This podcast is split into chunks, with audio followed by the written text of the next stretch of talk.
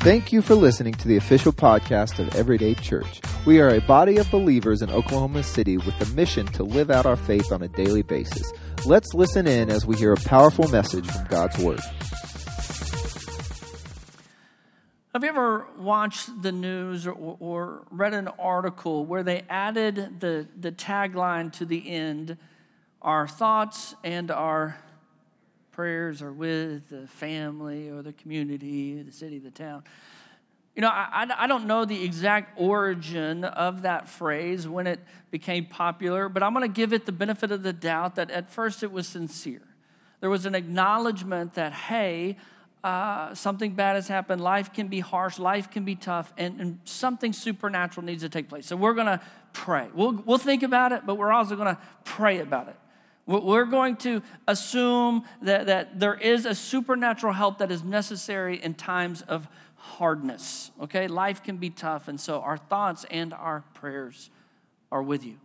Now, of course, uh, I've seen that phrase come under attack in our culture as of late. In the last couple years, people will post or, or say our thoughts and our prayers are with this community after this tragic event. And I've seen people say, forget your thoughts and prayers, we just want action, right? And there's kind of been a little bit of an attack on that. And then even this week, I couldn't believe it. I, I guess I should believe it, but I was actually kind of surprised by this. But there was this organization, this business that uh, lost a journalist. A journalist passed away far too young, and, and it was a very sad uh, occurrence. And so they were talking about the passing, the death of this journalist, and then they tweeted this exact phrase Our thoughts are with his family and friends. Our thoughts are with his family and friends. Now, what does that tell you? Tells you they don't think prayer is important, right? Prayer is now no longer a part of that phrase. It's no longer our thoughts and prayers. We don't even want to hint at or even indicate that there would be any kind of supernatural faith to this or any kind of activity to this event. So we're just going to be very safe and say our thoughts are with them, but we sure aren't praying. I don't mean to slam that situation because it's a hard situation and it's a sad situation, but what they're communicating speaks volumes. It says they don't care about prayer or they don't think prayer works. Now, I think if we were honest, eh, eh, there, there are people in this room, there are people online who would say, you know, I know I'm supposed to pray. I know that I should. But you fail to pray, and you don't pray often because if you were honest, you would say, you don't believe it works either. You would be saying, my thoughts are there, but my prayers aren't there either.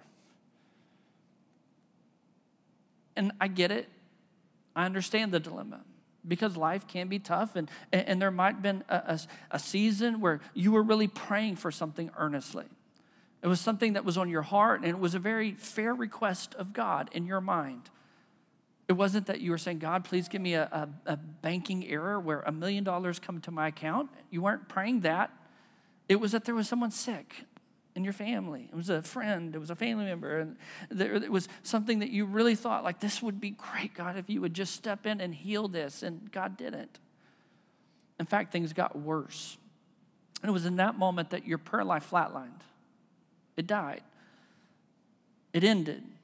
Now, you might still pray here and there every once in a while, but you're not getting down on your knees and seeking God because in your mind, like, God's going to do whatever He wants anyway.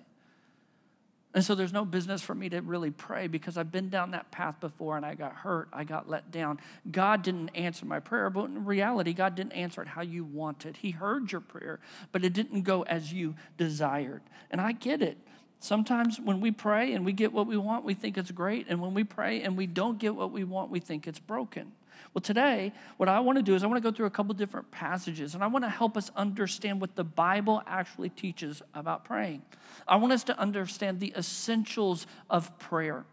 Now, there are lots of, uh, of, essentials in the scripture, really, but I want to kind of tie them into four today. And I want you to remember these because I want it to be a guide in your prayer life. These are four essential characteristics of prayer that I want you to put in your phone, put on a tablet, write it down, mascara if you got it, blood if you need to, whatever, okay? Anyone got mascara that you want to, Matt, do you bring yours? You can maybe pass it around in your purse. Okay, Jason got it. All right, thank you. All right, but get these down, okay? I want you to write these down. I want you to have these. These are the four essentials of prayer. They all start with the letter P to help us remember them today. But the first essential of prayer is posture. Now, I'm going to go through a bunch of different verses and passages, and it, it, might be hard to kind of turn there unless you're really fast and you can swipe or you can find them. If at, at minimum, write them down. Okay, and, and so I won't have time to kind of pause and let you find them all. I'm going to start in Ephesians chapter 3. I'm going to go to Matthew 6. I'm going to be in Daniel. I'm going to be in different places. But in chapter 3 of Ephesians, Paul mentions something very specific as he's praying for some believers. So let me read this, write it down. Ephesians chapter 3, verse 14. When I think of all this, I fall to my knees and pray to the Father, the creator of everything in heaven and on earth. I pray that from his glorious, unlimited resources, he will empower you with inner strength through his Spirit. Then Christ will make his home in your hearts as you trust in him. Your roots will go down into God's love and keep you strong. And may you have the power to understand, as all God's people should, how wide, how long, how high, and how deep his love is. Verse 19, may you experience the love of Christ, though it is too great to understand fully. Then you will be made complete with all the fullness of life and power that comes from God. Now, this is a beautiful prayer. And I would encourage you as you pray, and, eh, eh, to pray through the Bible. As you read, and there are passages like this, just pray that for yourself, pray that for others. God, I pray that I would understand how wide, how long, how high, how deep His love is. God, I pray that for my spouse. I pray that for my kids. I pray that for my family. Okay, pray the word of God. But this is a beautiful prayer. Paul is just asking for these believers to be strengthened. He's asking that they would ultimately better know and understand and grasp the love of Christ. It is a comforting prayer. I want him praying that for me, right? And I pray that for you. But there's something interesting at the beginning of the prayer that Paul lets us know. He tells us his physical posture when he's praying this. Did you catch that? What did he say? He said, I fall to my knees and pray to the Father. It was important for Paul to let us know that when he's praying this for them, he's, he's kneeling, he's bowing. He has humbled himself before God to fall on his face, to kneel, to bow before God as he prays this prayer over them. Now, it reminds me a lot of Daniel, actually one of our Old Testament heroes. When Daniel, he was known as a person of prayer. And when the king made an edict and said, No one can pray to anyone except me, no one can pray to God, which it was all a trick and it's a long story, but it was unlawful. Uh, in Daniel chapter 6, verse 10, when Daniel knew that the document had been signed, he still went to his house where he had windows in his upper chamber open toward Jerusalem. What did he do? He got down on his knees three times a day and prayed and gave thanks before his God as he had done previously. So here's one of our heroes of the faith daniel in the lion's den. We got daniel. He's he it, it, lets us know his posture. He's getting down on his knees and praying. So we see paul we see daniel we see in scripture this idea to bow or to be prostrate or to to kneel before the father. That is the posture that these men had. That makes me ask the question when is the last time you bowed for anything When's the last time you bowed as a sign of humbleness, humility, submission? Typically, we don't bow, we don't use that term. Sometimes, maybe like a, an actor on a stage or performer, they would bow to receive the applause, right? Here we see bow as a form of like, I, I submit or I bow down, I, I I get on my knees to recognize you as the higher authority, as the one in control. Tragically, I heard this story this week about that football player that lost it and tried to kill his girlfriend. I don't know if you heard the story. Allegedly, he uh, snapped, and, and but the, the genesis of this whole altercation was him telling this girlfriend to bow to him. And she said, Nah, nah, nah, I'm not bowing to you. And he tried to kill her. Allegedly, bipolar, not taking medicine, snapped, all over this instance. Now, in her mind, she's like, I'm not going to, I, am I'm imagining that why would I bow to you? Because I know what that means. I'm not, you are not my king. You are not the one to rule and control me. But when we come to God in prayer and, and we bow, we are signifying, hey, I'm here to please you. You are the boss. We're very careful who we let be our boss, right? And when we bow to God, we are declaring, You are the one that has all authority. It is your commands that I want to follow. And so I want to encourage you this week bow. To literally have your posture be one of humbleness and humility, that you would get down on your knees and kneel before the Father in prayer. Now, is it a requirement to kneel, bow in prayer? No. It's not a requirement. I've led thousands of prayers standing. Joel was just standing as he prayed, and we said, you know what, Joel, that's okay with us, right? We, we haven't said it is required for us to always bow and kneel before the Father. Well, Jesus once used a, a tax collector as a hero of a story, and, and we see how this tax collector, the hero, prayed. Luke 18, verse 13. But the tax collector stood at a distance and dared not even lift his eyes to heaven as he prayed. He's standing but he's not looking up because he's humble, but he is standing as he prayed. Instead, what he did is he beat his chest in sorrow, saying, Oh God, be merciful to me, for I'm a sinner. I tell you, this sinner, not the Pharisee, who was uh, arrogant, returned home justified before God. For those who exalt themselves will be humbled, and those who humble themselves will be exalted. And so the issue isn't necessarily a literal standing or kneeling. The true issue is our emotional posture. That's why the tax collector went home justified, because he did humble himself. Now, his physical posture was still standing, but he couldn't look up to heaven. He beat his chest and said, God, I recognize I'm a sinner. I need you. The Pharisee was like, God, I thank you that I'm not like this guy, and was acting all high and mighty, while the tax collector was humble of heart. So it's not about a literal standing or kneeling, when it comes to posture, though, we must make sure our hearts are bowed in submission to God. Your posture should be one of humbleness. God opposes the proud, but He gives grace to the humble.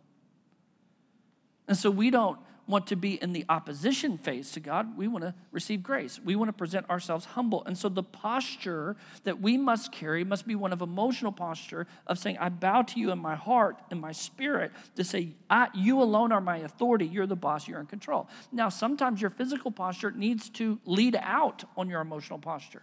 And sometimes you need to just get on your knees so that it correlates with the emotion that you're trying to portray or to declare to God. Now, is it required? No. I just don't want to be legalistic about it, but I do want to say we need to be very careful in how we approach God, and it needs to be of humble heart.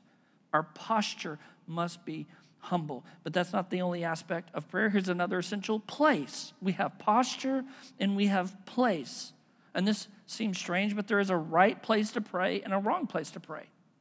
Now, Matthew chapter 6, if you want to find it, right before the Lord's Prayer, which we covered last week, Jesus is teaching on prayer. And in Matthew chapter 6, verse 5, he teaches this. He says, When you pray, don't be like the hypocrites who love to pray publicly on street corners and in the synagogues where everyone can see them. I tell you the truth, that is all the reward they will ever get. But when you pray, Go away by yourself, shut the doors behind you, and pray to your Father in private. Then your Father who sees everything will reward you. So Jesus is giving a, a master class on prayer. He starts it off sounding like a realtor location, location, location. Jesus says, where, where you pray is important. Where you go to pray is important. Now, of course, you can pray at any time, in any place, anywhere. But Jesus does say, okay, there's this good place to pray and there's a bad place to pray. Now, the reason isn't because there's something supernatural about one physical place over another. His focus is on the motive of the space you choose to pray, the motive behind the place. This is key. Not the literal place, but the motive. Jesus mentions the first place of prayer for the hypocrite, the street corner and synagogue, okay, where they would meet to worship the corner and the place you'd meet to worship, the synagogue. Now, hypocrite was a common term for uh, an actor. And so Jesus is specifically addressing a group of people that wanted to act religious, who, who, who wanted to perform in front of other people so that other people would see how spiritual, quote unquote, or religious that they were. And so they would be very public with their prayers, and they would pray these grandiose public prayers more as a performance. And so the motive was look at me, look at me, look at this amazing prayer. Look how religious I am, look how spiritual I am. I'll do this publicly on the street corner so that other passerbys can see how awesome I am. I'll do this in the place of worship so all these other people will be jealous of my amazing prayers. The motive was impure. And Jesus says, those type of people, they're going to get a reward. But the reward falls short of the best reward. This reward for these people is just praise from others. That's all they're going to get. If you're a people pleaser, you have the trap to fall into this, like because you, you like the attaboy, attagirl. And that's a wrong place to be in. That's the wrong motive. But that's what these people are going to get. They're going to get the, hey, wow, you are so spiritual. And you can fool people that way. It is tragic, but you can you can post on Facebook all day about how spiritual you are, and you will fool some people. But what's your motive? Is it to get the, hey, look at me, look at me, look at me, look at me, look at me, look at me, look at me, look at me, look at me? Or is it look at him, look at him, look at him, look at him? There's a difference in those two statements. What's your motive? Is it about you trying to get that reward? Well, your place is going to help determine that. Now, Jesus isn't against all public praying. Don't get this twisted. This is not what this passage teaches. And some people try to abuse that and say, well, you can't pray publicly. No. There, in the New Testament, we have recorded for us times when Jesus prayed out loud. So he's not against public praying, he is against pretentious praying. You can pray publicly that would edify the body, that would build up believers, that would be good for your faith family to do together. But if you're pretentious and it's all about you and impressing people, you, you've missed what prayer is about. Prayer is a personal and intimate conversation with God, but even in that time with God through prayer, you can bless others. In fact, John, and in the story of Lazarus, Jesus prayed out loud. Okay, let me read this. John 11, verse 41. This is at the tomb of Lazarus. So they rolled the stone aside. Then Jesus looked up to heaven. Okay, he's looking up. This is a prayer. And he says, Father, he's, remember he taught us to say, Our Father who art in heaven. Father, thank you for hearing me. You always hear me. But I said it out loud for the sake of all these people standing here, so that they will believe you sent me. So Jesus, he, he prayed out loud on occasion. And he did that for God to get the glory out of it. And so the place doesn't always have to be all by ourselves, but our prayer should always be done with the intention of truly connecting with God and not for the attention of others. The purpose should be to connect with the Father, not to receive attention from others. Now, for most of us, what does our prayer life look like? I don't think a lot of us are doing a, a good enough job of trying to carve out time from our schedule to have an intimate connection with God. Most of us are just praying on the run, what I would call prayer grenades. We just lob one up before we go into the meeting. We lob one up before we go to the doctor. We lob one up as we go through an intersection and there's the crazy person. We're just lobbing up prayer grenades. And that's the only part of our prayer life if that's the only part of our prayer life, we're falling short. Now, is it okay to pray like that? Of course. We're to pray consistently, to pray daily, to pray all the time. We've talked about these things. Pray without ceasing. But you got to admit, a relationship is different when you intentionally set, uh, set aside time for someone. Isn't it different then? You're not just lobbing a hello back and forth, but when you say, hey, listen, I'm clearing off my Monday, we're going to hang out, we're going to spend some time together. Maybe you can't do a Monday, but the morning, the afternoon, the evening. We're going to intentionally set aside time so we can connect. There's something different about that relationship than I'll see you if I see you. Right? So the place is important that we would set aside the time and get in that place where our motive is to connect with God. In Matthew chapter 6, Jesus says that hypocrite gets, the hypocrite gets a reward, but did you see also those who pray in private? Look what he said. He says, Then, here's the reward. Then your Father who sees everything will reward you. Now, the Greek word here is repay. And you might think, well, that's what I want. I want to be repaid. I want to spend this time so I get what I want. That's my reward. No, that's not the reward. The reward isn't getting everything you want. That's not the reward. And thankfully for us, there's a better reward. The reward is that the God who sees you in, in secret, the God who sees you intentionally carving out time, giving up time, sacrificing time to spend with Him, way more than just lobbing up the prayer grenade on the run, the God of the universe is going to take notice. The reward is the relationship. Your relationship will be deeper and more intimate, just as if you were talking with a person and you set aside time for them to spend with them. When you do that with God, the reward is your relationship with Him will be marked with closeness and connection. Don't you want that? Don't you want people to say, man, she's close with God? Don't you want people to say, man, that, that, that man is close with God? Now, is that, again, the motive isn't so people say that but it will be noticed. Most importantly, it will be noticed by God. The reward will be a more a closer relationship with him. The connection grows when we decide to spend time with God on a regular basis. And if we don't carve out that time, we're going to miss it. It'll be superficial, it'll still be a relationship, but it'll be superficial. Spend the time with Him in the right place, the right motive, and the right posture. The next key or, or essential in praying is phrasing. Phrasing.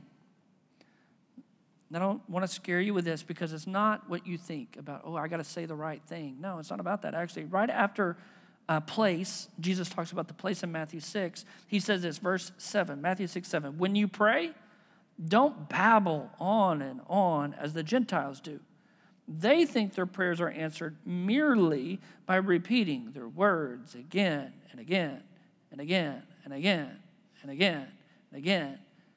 And That was just for emphasis. Verse 8 Don't be like them, for your Father knows exactly what you need, even before you ask Him.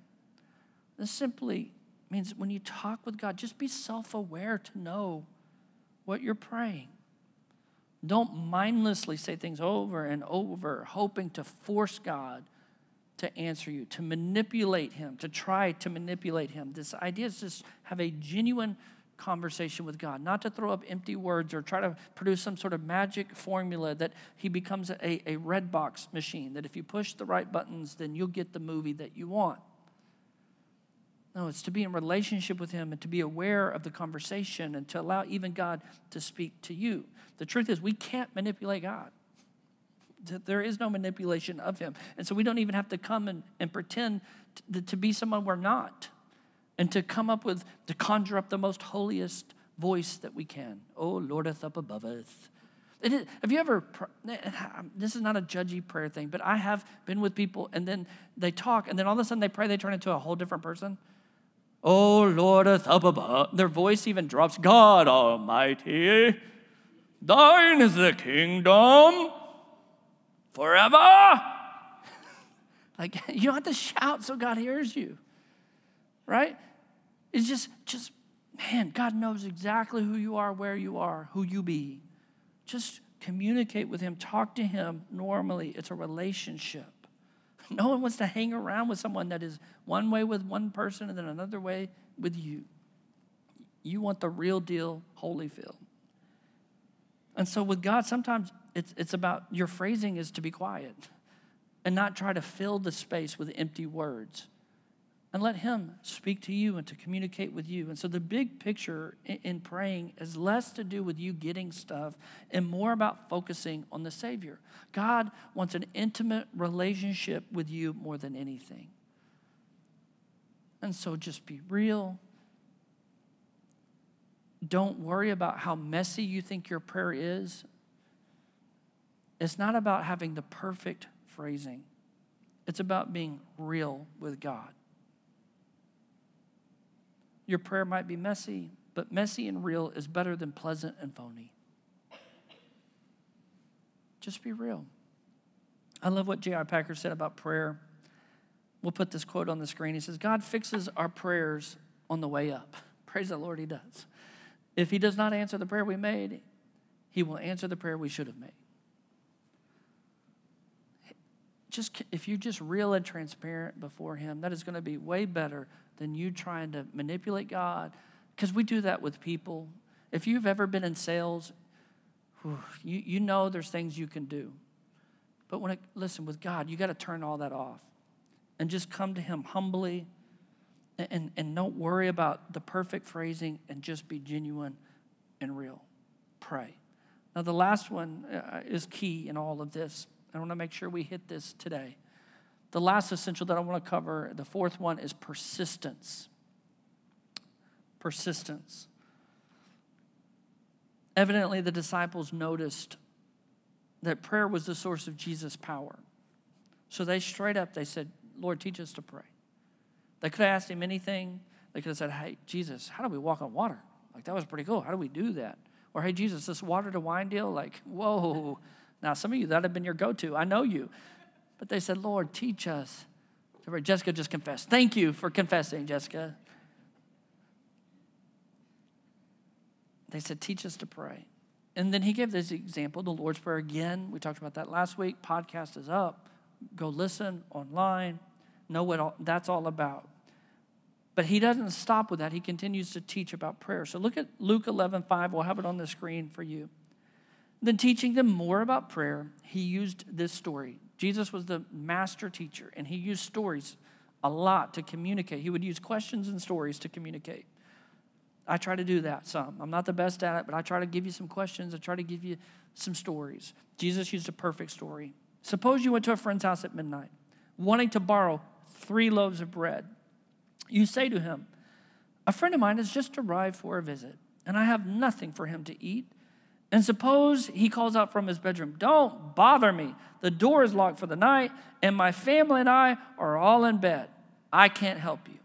But I tell you this though he won't do it for friendship's sake, if you keep knocking long enough, he will get up and give you whatever you need because of your shameless persistence.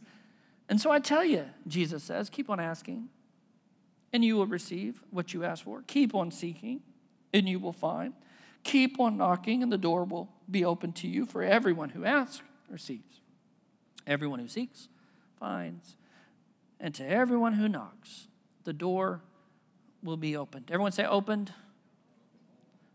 One, three, one, two, three. To teach them, Jesus says, here's a story of a man who has an unexpected visitor. He wants, the man wants to be a good host. He wants to feed him, but he doesn't have enough food. So he asks his friend for some. His friend's already in bed, though. That's kind of problematic. But the friend is doing what most normal people would do at midnight snoozing especially in a day and an age when the electricity was not there and you would work by the sun. Sun's out, fun's out, buns out, something like that. You would play, no, you would work. And then the sun goes away and you go to bed. And so this is sleeping time. And so this is a pretty inconvenient ask, along with the fact that the whole family is going to be, there's not separate bedrooms for the most part. It's like, hey, we all in this house together. So this, this person is going to have to wake up everyone to go get these loaves of bread. And the fact that he wanted three loaves of bread is key because that was enough to feed a large family. Seemed like there was one guess. It's an excessive request at the most inopportune time. That's what we're getting from the story. Yet Jesus said in verse 8, I tell you this, though he won't do it for his friendship's sake, if you keep knocking long enough, he will get up and give you whatever you need because of your shameless persistence. This makes me laugh. I mean, basically, what Jesus is saying, you aren't going to get what you wanted because you had a virtuous need, but because you nagged. I, don't know how my kids know scripture, especially my daughter, but somehow she's just like, I'm going to be that person. I'm going to nag till I get what I want, right, Izzy? Mm hmm. And sometimes it works and sometimes it works. But what I do find interesting is that this nagging was not for himself, it was actually on behalf of another. Don't miss that. This was for someone else's need, and the answer was going to come through persistence. And Jesus says, here's the moral of the story you ask, you seek, you knock. And when you do, you will receive, you will find, you will have the door opened. Ask, seek, and knock are in the Greek imperfect tense, which means that these words refer to something you do repeatedly. It's not enough just to ask once. You got to keep asking, got to keep seeking, got to keep knocking. Now, why? Let me give you the best scholarly answer I have. I don't know. I don't know. I'm sure it has to do with a relationship. I'm sure it has to do, are we serious? But it would be easy to throw this away and say, well, this is a one time teaching. Jesus said This was just a parable that, that Jesus used, and it, we can go on and not really put it into practice. But Jesus says something even eerily similar in Luke 18. Luke 18, verse 1. One day Jesus told his disciples a story to show what's he trying to communicate? That they should always pray and never give up. That's what we're trying to do in this series. Verse 2, here's the story. There was a judge in a certain city, he said, who neither feared God nor cared about people. A widow of that city came to him repeatedly, saying, Give me justice in this dispute with my enemy. We don't even need to know what the situation is, but there's justice that needs to happen. Verse 4 The judge ignored her for a while, but finally he said to himself, I don't fear God or care about people. That's the type of person Jesus is communicating this is. But this woman is driving me crazy. It might have been a short drive for him. We don't know. But what we know is that this term driving me crazy? Is like it's like being weakened like in a boxing match. He's been hit over and over again repeatedly been requested to step into a situation. I'm going to see that she gets justice because she is wearing me out with her constant request. Definitely a woman right? Verse 6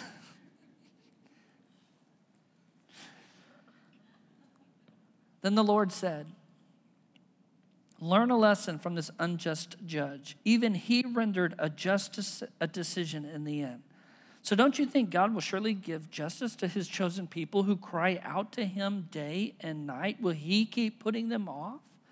Jesus is saying even an unrighteous judge will answer because of persistent asking. So, of course, our righteous, compassionate judge will, if we come to him persistently, repeatedly, day and night, crying out to Him. So maybe, just maybe, we aren't experiencing more of God's power because we aren't that persistent in our praying. All jokes aside, you better let that sink in.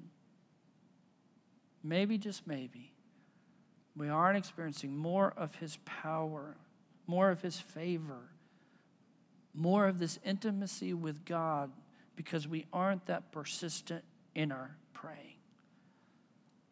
There's a better chance than not, maybe why God is not moving in your personal life or in your family because you're not seeking Him repeatedly, begging for Him to move in your midst. Now, that's pretty personal. Let's take it collectively maybe, just maybe, we're not seeing God do a mighty movement yet in and through EC because we're not persistently praying. Will you help me? Will you help us? And let's get on our knees and beg God to grow us, to triple us by the end of April, to see the lost found, to see people baptized in this pool over here. Would you beg of God? Would you pray? Listen, I want you to pray for your family. I want you to pray for your, your own relationship with the Lord. But collectively, let's bring it in. We got to beg God to move in and through everyday church. Now, of course, I know what the skeptic is thinking because I can be the skeptic. What about the times I prayed and, and he didn't answer? It didn't play out how you wanted. Ultimately, as we close our prayer with amen, which is a form of truth, we're saying, so be it. Not a woman, it is amen. By the way, which this is a Hebrew term, it has nothing to do with masculinity. It, comes from truth. So be it. It, it. May your will be done. In essence, is what we're saying. So be it. God, your, your truth we submit to. In the name of Jesus. And so, of course, uh, we, we, we pray laying it all at his feet, saying, Okay, we bow to you with our posture. We're, we're in the right place with the right motive. We're, gonna, we're not going to worry about the phrasing and manipulation. We're just going to be aware of our presence or of our prayer in your presence. And we're going to be persistent in it. And all of that, though, we lay it down at your feet and say, Your will be done. Jesus had to pray that, right? In the garden. Man, if this cup can pass, let it pass. But ultimately, your will be done. So we pray that way. Persistently, we pray that way. Your will be done.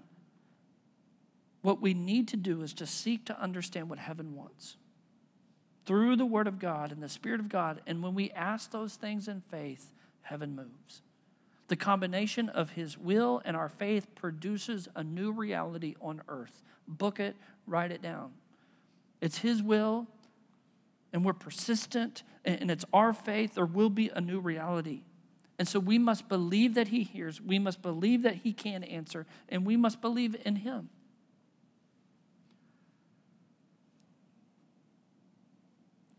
One of the saddest verses in the Bible. I want to read to you. There's, there's, there's some sad ones. This one's up there. See, if you don't really believe God can do something, if you don't really believe God can work, if you don't really believe in prayer, you're not going to see it happen. Matthew 13, 58. The he here is Jesus. And so he, Jesus, did only a few miracles there because of their unbelief. In his own hometown, people had a tough time believing in Jesus.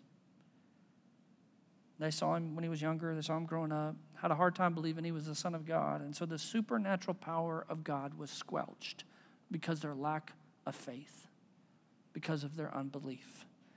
Maybe we need to be like the man who said, I believe, but help me, help me overcome my unbelief. I'm like that sometimes with God. I believe, but help me overcome my unbelief. I'm, I'm there, but I know I need to believe even more. Pray that today. I believe, God, but help me overcome my unbelief. I don't want it to be said for our church, for our family, for our community that, that we didn't believe enough for God to do a work. Some of you have been around a long time, and I think some of you quit believing God could do a work in everyday church.